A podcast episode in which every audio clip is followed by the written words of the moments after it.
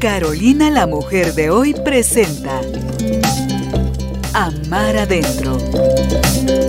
Encuentra tu equilibrio físico, mental y espiritual. Con Licia Aguirre Aguilar, Morena con miel. Hello, hello, bienvenidos a todos de regreso a Amar Adentro. Para los que no me conocen, yo soy Lizzy. Me pueden encontrar en Instagram como Morena con Miel. Soy estudiante de nutrición, soy traductora, eso no lo había dicho hace como tres capítulos, y también soy escritora. Y em, en este mes de abril hemos estado hablando acerca de la lactancia materna y para enriquecernos en el tema tenemos a Paula Alonso. A ella la pueden encontrar en Instagram como Bellies and Babies y ella es licenciada en nutrición clínica, además de que es consultora de lactancia certificada. Entonces, bienvenida de regreso, Paula, a la tercera cápsula. Y para comenzar, eh, si no han escuchado los dos capítulos anteriores, recomendable escucharlos, pero si no, en el capítulo pasado hablamos de algunos beneficios que puede tener la lactancia materna, sobre todo para mamá, y vamos a empezar este con dos beneficios más que no dijimos para agarrar el hilo otra vez y seguir ya de eso. Súper. Y creo que de los más, bueno, a mí de los más importantes, creo que me parece, es que la lactancia materna cuando mamá da es que reduce el riesgo de cáncer de mama, ¿verdad? Y esto es porque al final la lactancia materna puede retrasar el regreso de los ciclos menstruales.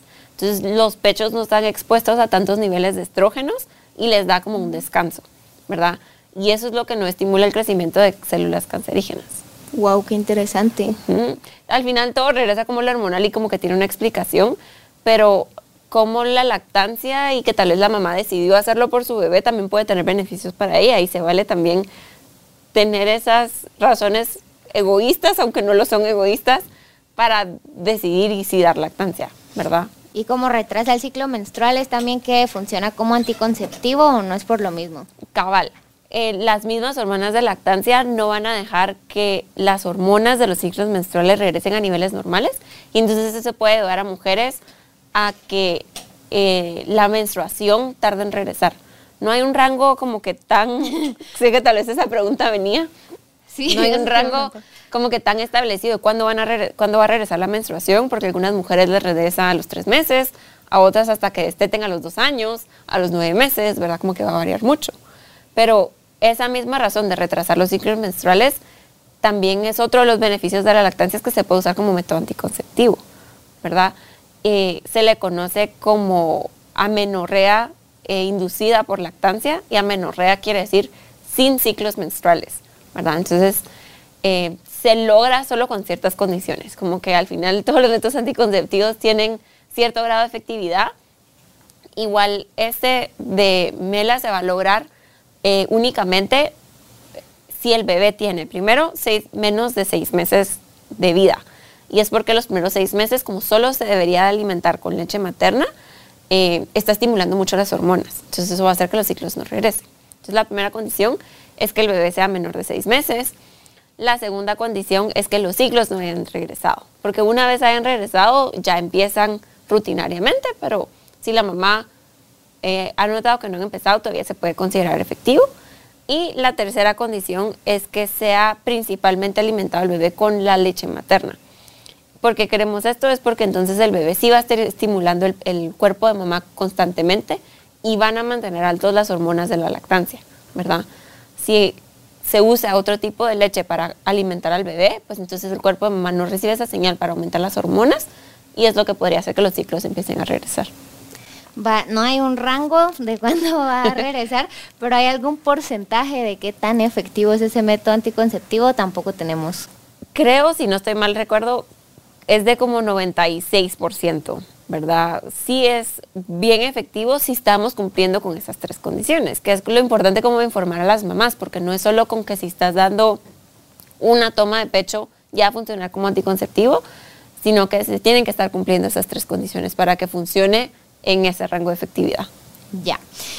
Y ahora, vamos a, pasar al tema de ya la etapa de ablactación, que es cuando se, se, deja la lactancia, pero antes vamos a hacer un pequeño paréntesis porque sabemos que hay mamás que pues al final no logran dar lactancia materna y que ese tampoco es un motivo de sentirse culpable ni, o sea, porque sí la lactancia materna es maravillosa, pero más maravilloso es una mamá feliz que tiene una relación bonita con su bebé, ¿verdad? Yo en lo personal lo viví con, con mi tía y mi primita, que ella sí tuvo consultas de lactancia y todo, pero al final era más la frustración que ella sentía de, no poder estar produciendo lactancia que el consejo, para mí el mejor consejo era como, mira, o sea, entre lactancia materna y mamá feliz, o sea, lactancia materna y mamá frustrada o fórmula y mamá feliz que tiene buena relación con su bebé, pues creo que sí pesa más la, la felicidad también de la mamá, ¿verdad? Total, al final la lactancia tiene que ser una experiencia positiva para mamá y para bebé. O sea, si en algún momento deja de serlo, eh, pues sí, hay que tomar como que los pros y los contras de seguir esforzándome por esto o mejor ya pasarme a un sustituto, que al final las fórmulas no tienen nada de malo, son una herramienta cuando las necesitemos. Claro, no pueden ser la primera opción de mamá y por eso tal vez hay muchos eh, sentimientos como que encontrados al momento de dejar la lactancia y tener que escoger la fórmula, pero no hay por qué hacer sentir de menos a esa mamá que no logró la lactancia se puede igual formar un apego seguro dando fórmula. Total, ajá. bueno, sí, no todos los beneficios que mencionamos, porque un montón sí vienen de la estimulación, pero de la relación mamá-bebé, sí, igual la mamá está piel a piel, dándole fórmula y simulando lo más posible como la lactancia.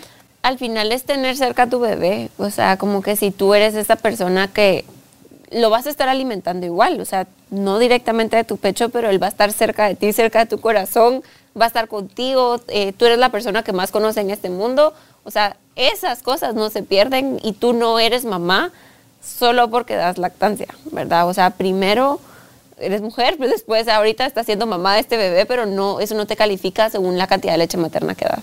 Ok, súper, para que quede así también ese paréntesis. Después, eh, bueno, llega un momento dos momentos. Uno en el que la mamá ya regresa como que a su vida real o normal, digamos, a trabajar y todo esto. Y otro donde el bebé también ya se empieza una etapa en donde se empieza a introducir alimentos, que es cuando ya dejamos de, lactancia, ¿verdad? Entonces, eh, en orden cronológico, si nos vamos, primero sería que la mamá ya tenga que regresar a trabajar, ¿verdad?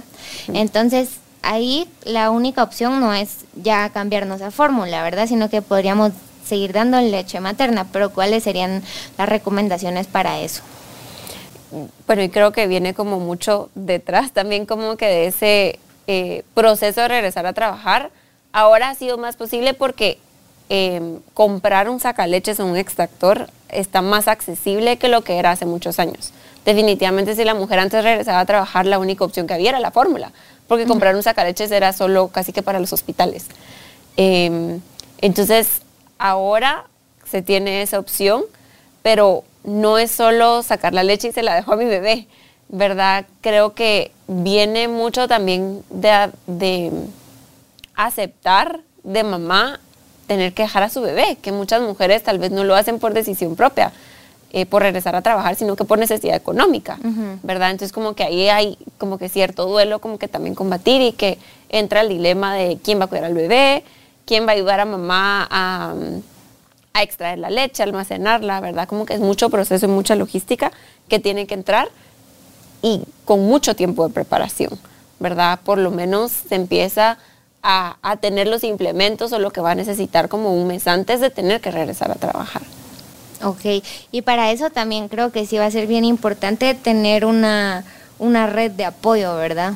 O sea, por ejemplo, el papá del bebé. Sí, y que creo que es algo que, bueno, tal vez los papás como sociedad creemos de que ninguna otra persona tiene rol en la lactancia que solo mamá, porque como es directamente al pecho. Pero hay muchas formas de apoyar a mamá para que continúe la lactancia, ya sea directa al pecho o con el extractor, ¿verdad? Por ejemplo, en cada sesión de extracción de leche, la mamá tiene que tener sus, sus partes del extractor, sus pachas limpias, sentarse, tener un lugar donde conectar el extractor, eh, tener el tiempo para extraer, hacerlo tranquila para que la leche sí salga, después dónde la guarda, cómo lo limpia. Entonces muchos de estos procesos puede venir tanto apoyo físico, de que alguien la ayude a lavar las pachas, pero también mucho apoyo emocional de lo estás haciendo, vas a continuar dándole amor a, a, nuestro bebé a pesar de que vas a regresar a trabajar. Lo vas a seguir cuidando, no dejas de ser su mamá porque te tengas que regresar a trabajar, ¿verdad? El apoyo emocional de tampoco sentir culpa de que tengo que regresar a trabajar. ¿verdad? Porque es cabal vivir ese duelo del que tú estabas hablando, Ajá. que puede ser súper común en muchas mujeres, hasta cuando sí es por decisión propia que regreso a trabajar. Total, ¿verdad? Y al final ahí es donde cada mamá y cada bebé va a ser diferente, ¿verdad? Las razones por las que tenga que regresar a trabajar o las razones por las que decida o no continuar con la lactancia, pues van a variar de una a otra.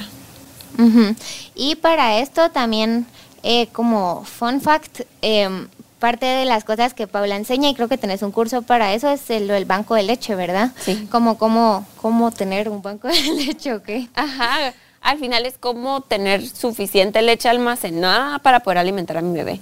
Porque yo me voy a estar separando de él constantemente cuando regrese a trabajar, o pueden ser por muchas otras situaciones, ¿verdad? Tal vez yo quiero retomar un poco mi vida más activa, más social, y voy a salir a cenar de vez en cuando con mi pareja, con mis amigos, ¿verdad? Entonces, si me voy a separar de mi bebé, tener con qué alimentarlo, ¿verdad? Y sí, empieza como que todo el proceso de en qué momento, cuando lo tengo al pecho, en qué momento me pongo el extractor, cómo voy a guardar esa leche, cuánto tiempo me va a durar, ¿verdad? Y muchas otras recomendaciones para lograr continuar la lactancia, eh, que todavía se vaya sintiendo cómoda y que fluya de manera positiva. En serio que si les interesa más este tema, o sea, hay una gran cantidad de cosas que aprender desde esto del banco de leche hasta la forma del mamón de las pachas y de verdad que es una ciencia muy completa, así que si a alguien le interesa, no solo como mamá, sino como para apoyar a cualquier mamá que tengan cercana, creo que es una súper buena herramienta seguir páginas como la tuya para poder aprender de, de estas cosas, ¿verdad? A mí sí me parece importante como poder ser ese apoyo hasta... Sí, todos podemos ser personas de apoyo, ¿verdad? Que a mi, ami- a mi amiga, a mi prima, a mi tía, a mi hermana, ¿verdad? No importa, siempre podemos ser personas Hasta de con apoyo. las palabras de, mira, en serio, seguir siendo amorosa y todo, aunque tengas que, que regresar a trabajar, ¿verdad? Como tú dijiste. Cabal. Otra cosa es que em, es recomendable, digamos, para el bebé acudir a nodrizas, como hacían más en los tiempos de antes, entiendo, no sé si se sigue haciendo así muy en la actualidad, pero ¿qué pensás acerca de eso? No es lo que usualmente se recomienda ahora, ¿verdad? Sé que tal vez en algunas partes del mundo pues tal vez se siga haciendo, pero ahora más se usa leche materna donada, ¿verdad? Con una nodriza lo que pasaba es que el bebé mamá directamente del pecho de otra persona que no era su mamá para recibir esa leche, pero ahora se puede recibir leche materna donada que la otra persona extrae y se da ya tal vez en una pacha o en, en alguna taza, jeringa, como que hay muchas formas de ofrecérsela al bebé, ¿verdad?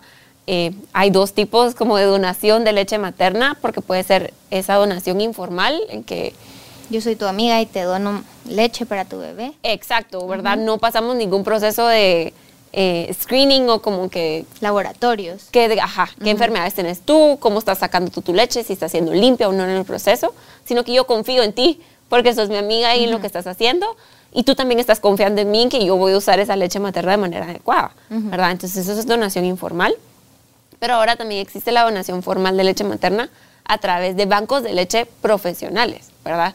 Que sí hacen eso todos esos laboratorios, cuestionarios a mamás que van a estar donando y también analizan la leche para que sepan que está segura para ofrecérselo al bebé. Entonces ahí está una, una mm, opción mucho más segura que una nodriza, ¿verdad? Porque es una leche que le estoy dando a mi bebé que por lo menos ya pasó por diferentes pruebas y esto para saber que no le estoy transmitiendo nada, ¿cierto? Cabal, y tal vez para regresar a lo que estábamos platicando antes de la relación de apego, pues, o sea, sigo teniendo el beneficio de leche materna, pero sigo siendo yo quien se la está ofreciendo, ¿verdad? No importa que sea leche materna de alguien más, pero yo se la puedo seguir ofreciendo a mi bebé. Y en Guatemala sí hay bancos de leche, ¿verdad? Sí hay, pero no son eh, Públicos. públicos. Me refiero como que yo pueda llegar, hola, yo quiero comprar leche materna. No existen de esa forma. Hay ciertos hospitales que manejan su propio banco de leche. Eh, ahorita en, en mente, te- el San Juan de Dios, ¿verdad? Ellos sí manejan su banco de leche materna, que pasteurizan la leche para, para estar seguros de que esté adecuada y que no esté contaminada y solo la usan para los bebés o los pacientes de su hospital, ¿verdad? Y me imagino que para los que más riesgo tienen, ¿verdad? Cabal, los, más los bebés más enfermos, los bebés prematuros, ¿verdad? Se prioriza a ellos darles la leche materna que a otros bebés. Ya, entonces vamos como leche materna, leche donada y fórmula. y después. fórmula. Cabal, ese sería el orden que recomienda la Organización Mundial de la Salud de cómo escoger el alimento para los bebés, ¿verdad? Siempre el número uno es la leche de la propia mamá, el número dos sería la leche materna donada y el número tres ya entra como fórmula infantil. Y no quiere decir que la fórmula entre el número tres, que algunos no la escojan como número uno, para algunas familias puede ser la primera opción, pero es solo eh, el orden según los beneficios que vamos obteniendo de cada uno de los alimentos. Ok, y cambiándote un poquito el tema, hay algunos mitos, por ejemplo, de que las mamás con VIH eh, no pueden dar lactancia.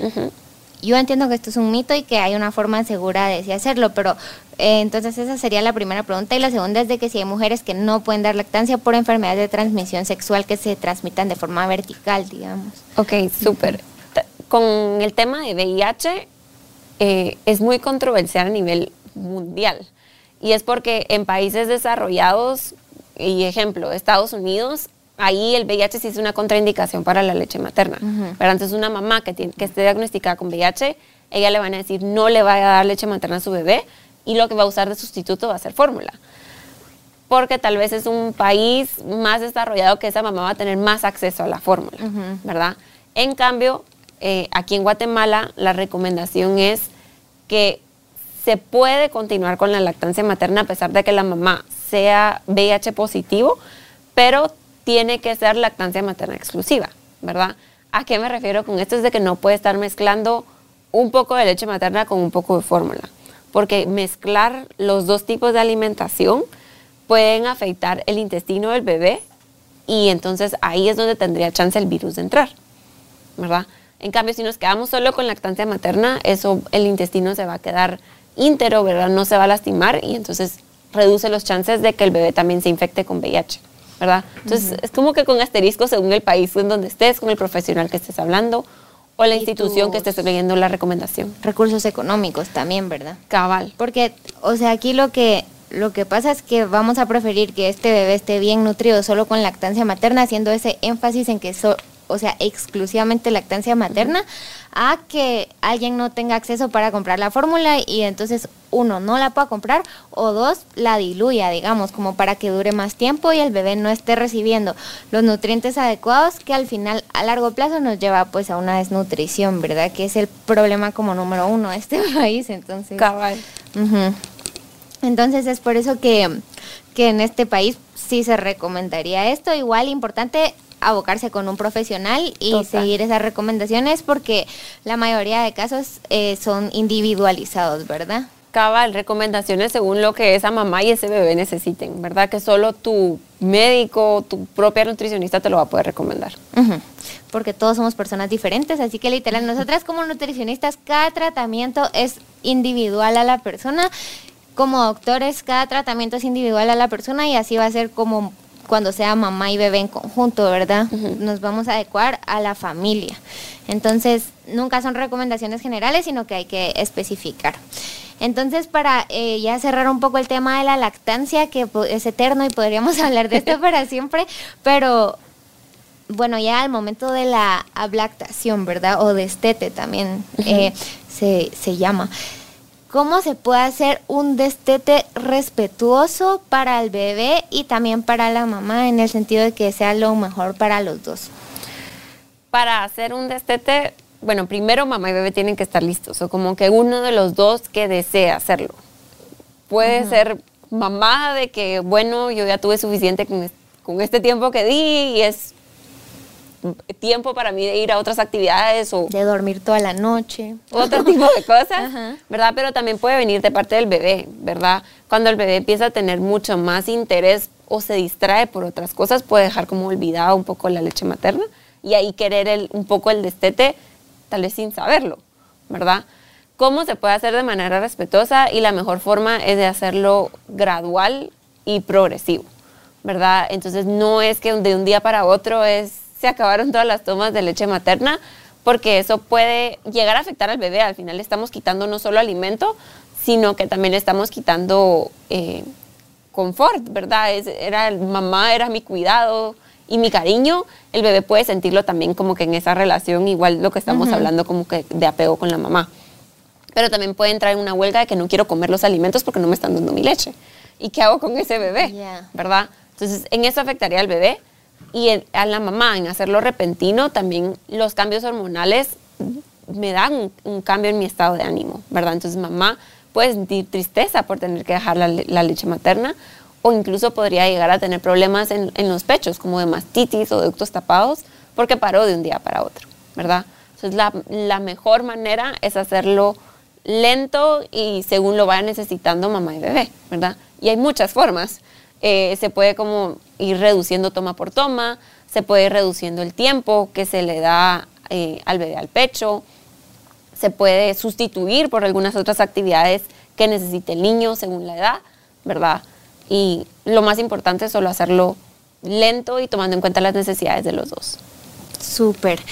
Y ya luego todo lo de la introducción de alimentos, cuando ya el bebé empieza a dejar de, lactar, pues ese sí es otro tema enorme que, que, no nos alcanzarían estas cápsulas específicas de lactancia para cubrirlos, pero creo que tú también tienes una guía, ¿verdad? Sí, como me dedico a nutrición materno-infantil, pues al final abarca toda esa etapa desde que mamá se embaraza, más o menos hasta que el niño tiene cinco años. Entonces ahí está la introducción de alimentos metida y se lleva de la mano con, con lo que va necesitando la mamá. ¿Y te pueden encontrar en otro lado que no sea Instagram o solo en Instagram estás ahorita? También en Facebook, igual con el mismo nombre de Babies and Babies, ¿verdad? Me pueden encontrar de las dos formas. Y con una búsqueda de Google también. Igual, eh, si están escuchando solo el podcast, en la descripción está la página de Paula y si no en YouTube sale abajito aquí eh, la página para que se puedan meterla a ver. Entonces hay desde cursos de todo lo que dijimos, banco de leche, lactancia, todo esto, hasta consultas individualizadas y guía de introducción de alimentos y todo lo que uno necesita para tener un embarazo hasta niño de 5 años feliz, ¿verdad? Así que no sé si hay algo más que, que tú querrás decir, agregar de ti. Mm, bueno, de mí, al final que me encanta hacer como que esa parte del apoyo de las mamás y de las mujeres, ¿verdad? Pero más que eso me encanta seguirlo promocionando, por eso como que este tipo de espacios que le abran la mente como que a otras personas de la importancia y en lo que ellos pueden jugar en el rol de la lactancia de una mamá. Así que feliz con esto y de ofrecerme a seguir apoyando a muchas mamás. Sí, que, que qué emoción, la verdad que esto ya está haciendo un boom otra vez porque sí se había perdido, así que pues yo ya no tengo preguntas, así que gracias por haber venido aquí. Si hay muchas preguntas, te volvemos a molestar para que nos ayudes contestando en un live, pero muchas gracias por tu tiempo y por estar aquí con nosotros. Ay, no, muchas gracias por la invitación, me la gocé. y a todos los que nos están viendo o escuchando, gracias por volver a, escuchar a Mar Adentro. Em, Quédense pendientes para los episodios de mayo.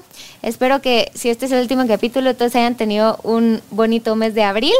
Y nos vemos o escuchamos pronto, como en una semana. Así que feliz semana a todos y adiós.